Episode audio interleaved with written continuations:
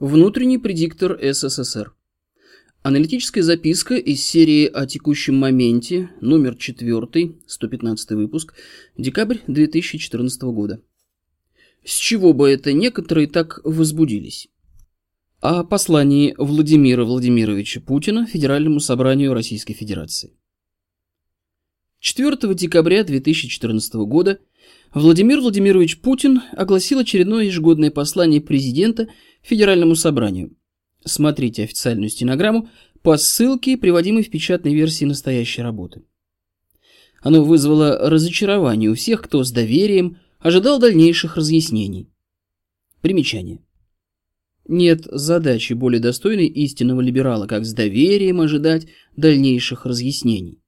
Михаил Евграфович Салтыков-Щедрин. Причина в том, что они не понимают. Мы живем не в СССР, где на съездах и пленумах единственной правящей партии, особенно в сталинские времена, на основе какой ни наесть научной теории, пусть и не свободно, но публично анализировалось текущее положение дел в стране и в мире и оглашались цели и задачи политики государства на будущее. В постсоветской России, где государственная идеология запрещена Конституцией, статья 13, пункт 2, публичные декларации политиков либо бессмысленное пустословие, проистекающее из принципа «язык дан человеку для того, чтобы скрывать отсутствие мыслей», либо проистекают из принципа, высказанного Толераном «язык дан человеку для того, чтобы скрывать свои мысли», которому сопутствует еще один принцип «кто знает, тот поймет», а кто не знает – это его проблемы. Зато, в отличие от СССР, в постсоветской России есть возможность произносить разные слова как свободно, так и безответственно. Либеральное «не до» умение. Наиболее ярко и многогранно его выразил Михаил Эпштейн. Примечание. Михаил Эпштейн – один из самых интересных и влиятельных современных русскоязычных, пусть так, ведь он живет в США, мыслителей. Член российского пен-клуба и Академии российской современной словесности.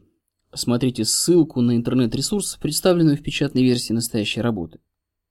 В общем, широко известный в узких кругах один из многих типичных русских патриотов еврейского происхождения, предпочитающих любить Россию из-за границы, откуда, как они думают, ее проблемы виднее.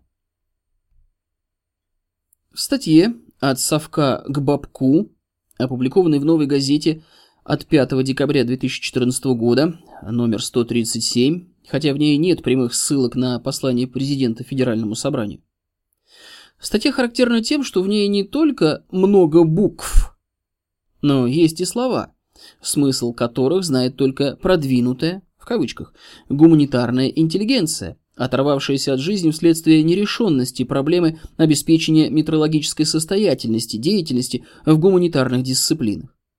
Примечание.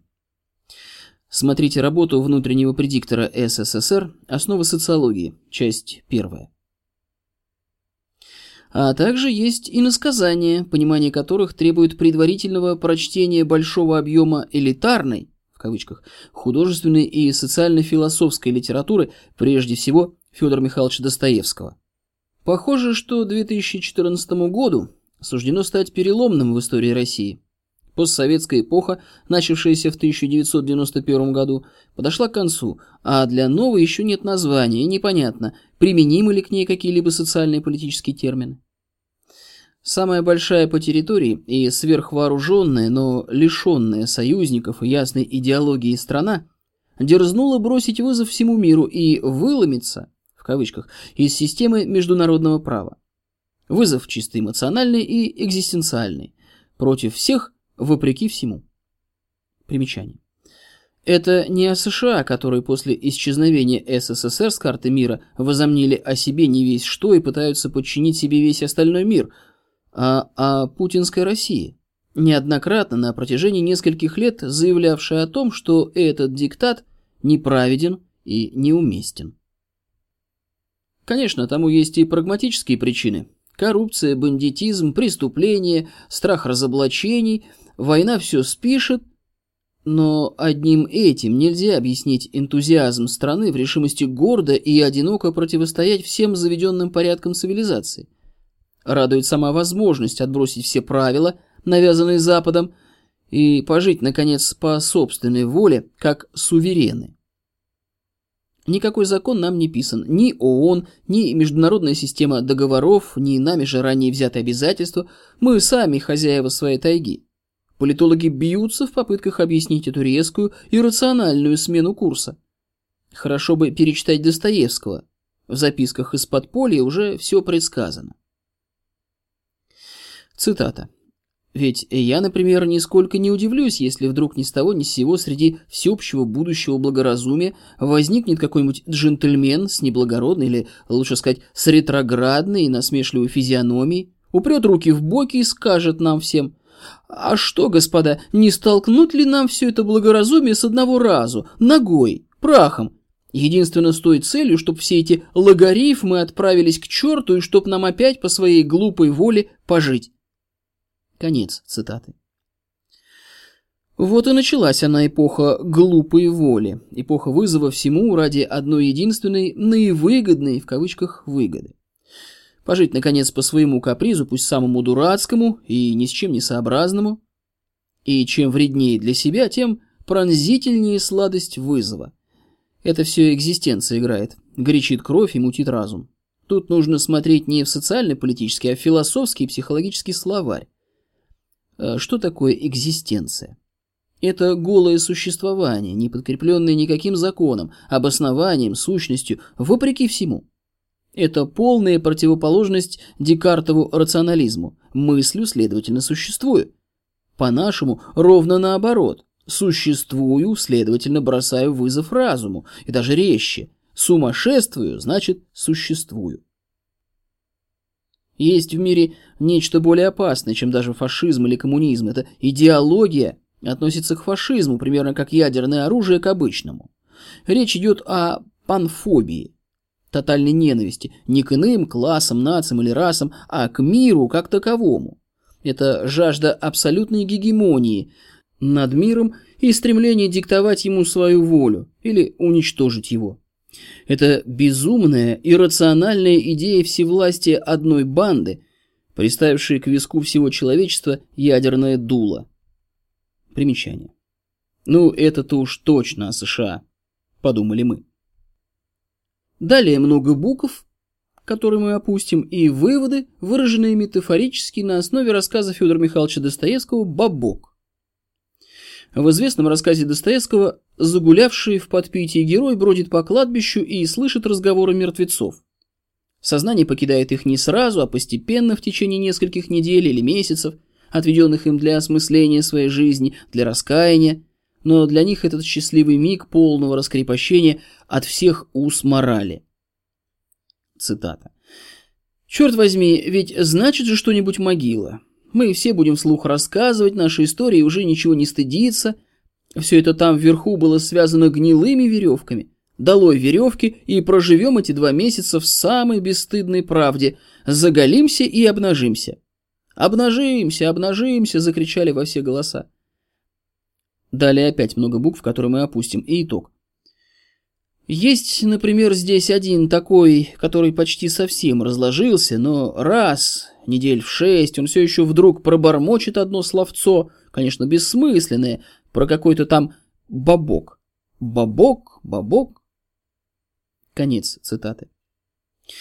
Вот это слово «бабок» и может послужить обозначением наступившей эпохи и восполнить пробел социально-политической терминологии.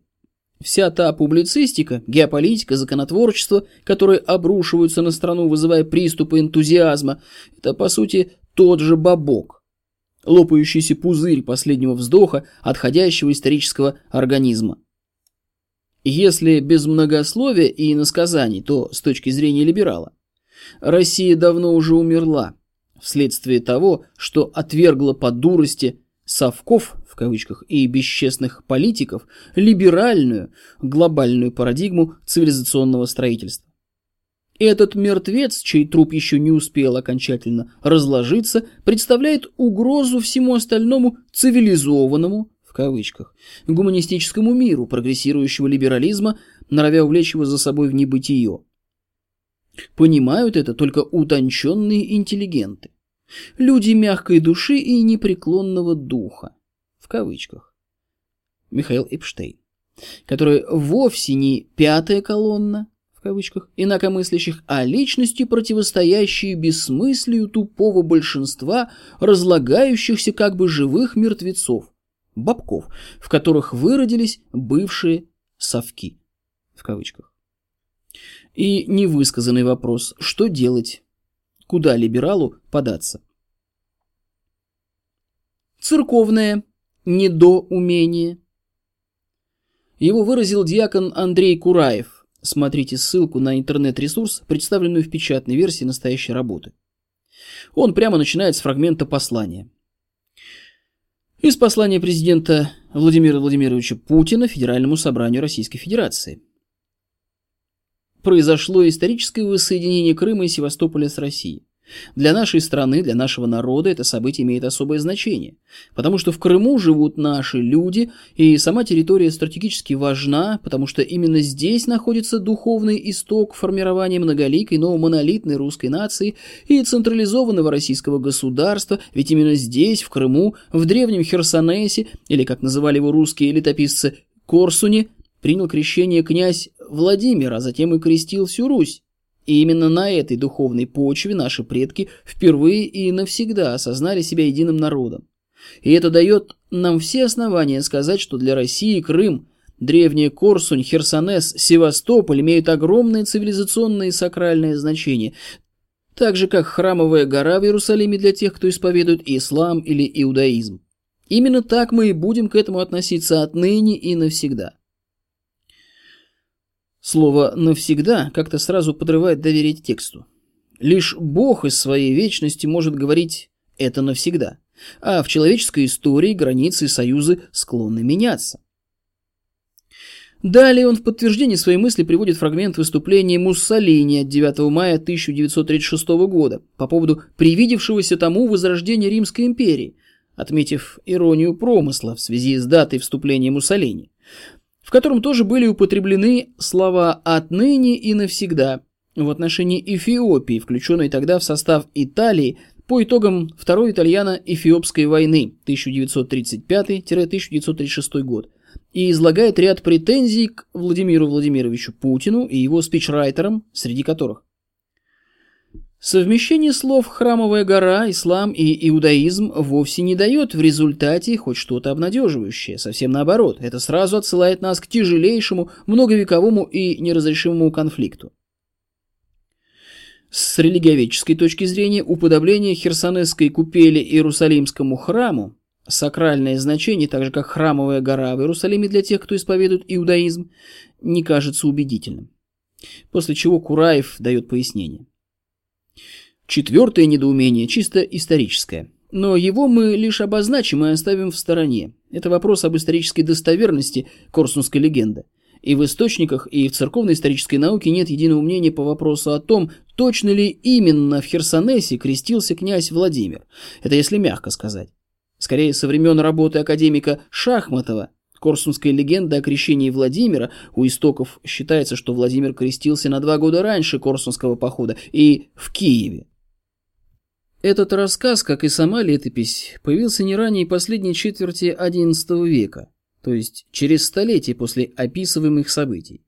В более древних свидетельствах подобной версии нет. В них сказано, что князь Владимир крестился дома, в Киеве или Васильеве, а через два года после крещения решил обратить в христианскую веру весь народ и отправился в Корсунь, чтобы, взяв греческий город силой, потребовать, уже в качестве победителя, наставников в правой вере, себе жену-христианку, а народу священнослужителей.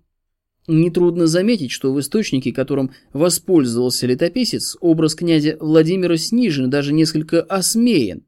Поехал добывать невесту и крестился.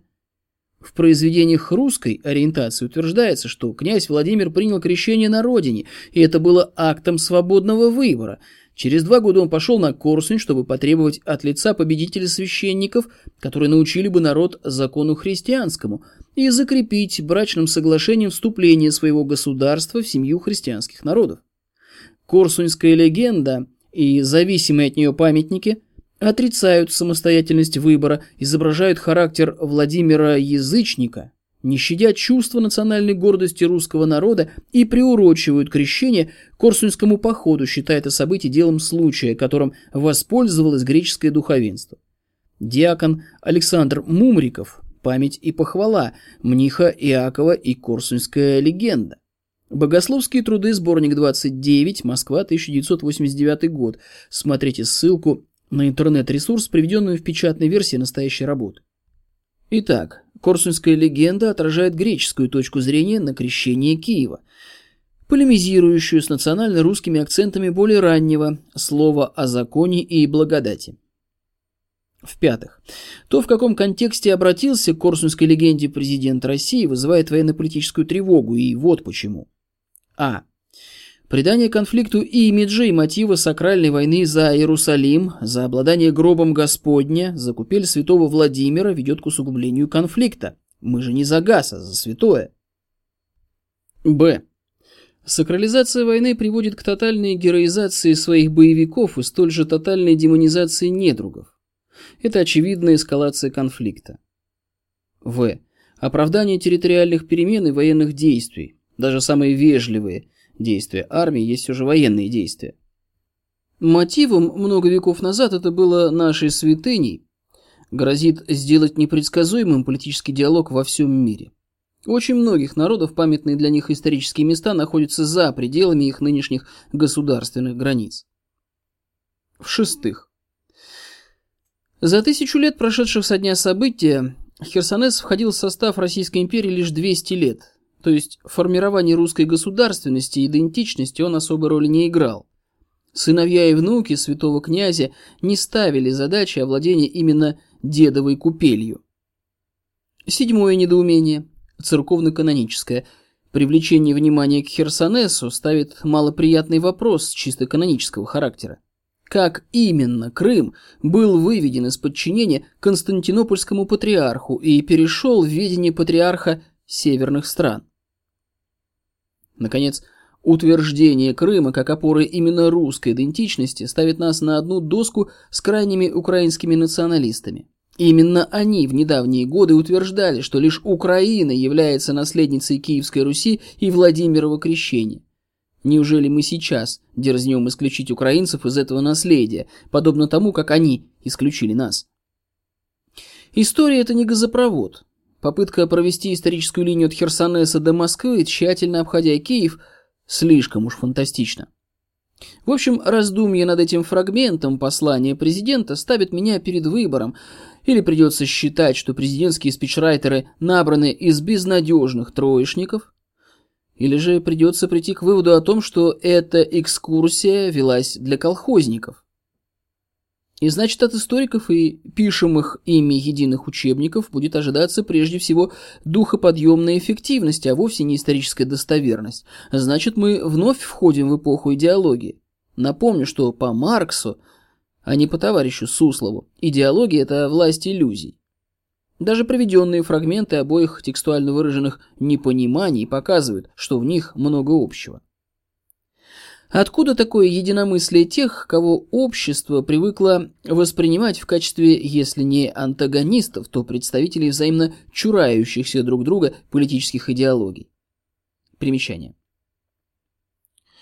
Андрей Кураев в силу полученного им не самого плохого в аспекте эрудиции, но не в аспекте владения методологией познания творчества, образования Первое высшее философский факультет МГУ, кафедра истории и теории научного атеизма, в последующем Московская семинария, Бухарестский богословский институт, Московская духовная академия, даже при всей методологически познавательной нищете все же должен понимать, что во внутрисоциальном аспекте вероучение РПЦ одна из множества идеологий.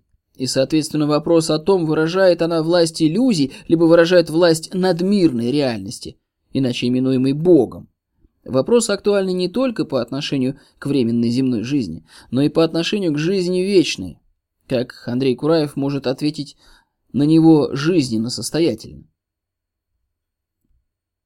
Однако поиски ответа на этот вопрос в русле попыток выявить личностное миропонимание разработчиков текста президентского послания Федеральному собранию Владимира Владимировича Путина как редактора итоговой его версии, Михаила Эпштейна как типичного либерального интеллектуала-пустослова, Андрея Кураева как одного из ведущих пиар-менеджеров РПЦ, могут породить только множество взаимно несовместимых мнений, что обусловлено особенностями субъективизма тех, кто возьмется за решение этой задачи. Ответ на этот вопрос требует выхода на иной уровень рассмотрения, концептуальный, соответственно, на уровень анализа алгоритмики эгрегоров, связанных с каждой из концепций глобализации, библейской и русской. При таком подходе можно выявить то, что сопутствует оглашениям трех текстов. Послание президента Федеральному собранию, статьи Эпштейна, недумением Кураева, в этом случае становится ясной причина единомыслия либерала и церковника. Им обоим нравственно предпочтителен библейский проект порабощения человечества от имени Бога, но либерал является представителем его светской ветви. Примечание. Материалистический атеизм, прямо провозглашающий безбожие, и агностицизм, уверенный в том, что ни доказать, ни опровергнуть бытие Бога невозможно. Пиар-менеджер РПЦ является представителем одной из его конфессиональных ветвей. Примечание. Идеалистический атеизм, прямо провозглашающий бытие Бога предметом веры, а не достоверного знания, и пытающийся возвести свою отсебятину в ранг истинной Божьей воли а обеспокоенность их посланием Владимира Владимировича Путина Федеральному собранию – следствие того, что оба учуяли, что из России исходит реальная угроза библейскому проекту порабощения человечества от имени Бога. Но в чем суть этой угрозы, ни тот, ни другой понять не в состоянии. Поэтому Михаил Эпштейн ограничился выражением обеспокоенности будущим в форме намеков – а Андрей Кураев сосредоточился на том, что, по его мнению, является исторически недостоверным и канонически недопустимым по отношению к традиции РПЦ. Однако при рассмотрении проблемы на уровне концепции глобализации, алгоритмики связанных с ними эгрегоров, открытый текст послания Владимира Владимировича Путина Федеральному собранию вовсе не повествование в прямой понятийно определенной форме, а тоже метафора, то есть иносказание – по отношению к которому достоверность либо недостоверность тех или иных исторических или псевдоисторических фактов, на которые ссылается Владимир Владимирович Путин, не имеет никакого значения. Значение имеет другое. В частности, Андрей Кураев указал на то, что Корсунская легенда представляет крещение Руси как результат вожделений Владимира взять в жены византийскую царевну, на какой запрос Византия, исходя из своих политических интересов, ответила предложением Владимиру креститься и крестить Русь. А версия, поддерживаемая ныне РПЦ, примечание, в прошлом, как можно понять из текста Кураева, РПЦ признавала Корсунскую легенду достоверной и сама же ее пропагандировала представляя дело иначе. Владимир Рюрикович Рабинович. Примечание. Его отец князь Святослав Рюрикович, его мать Малка, дочь хазарского раввина. Сам проникся идеалами исторически сложившегося христианства и, желая блага Руси, крестился сам и инициировал крещение Руси. Если же соотноситься с сутью библейского проекта порабощения от имени Бога, Примечание. «Не давай в рост брату твоему, по контексту единоплеменнику Иудею, ни серебра, ни хлеба, ничего-либо другого, что возможно отдавать в рост. Иноземцу, то есть не Иудею, отдавай в рост.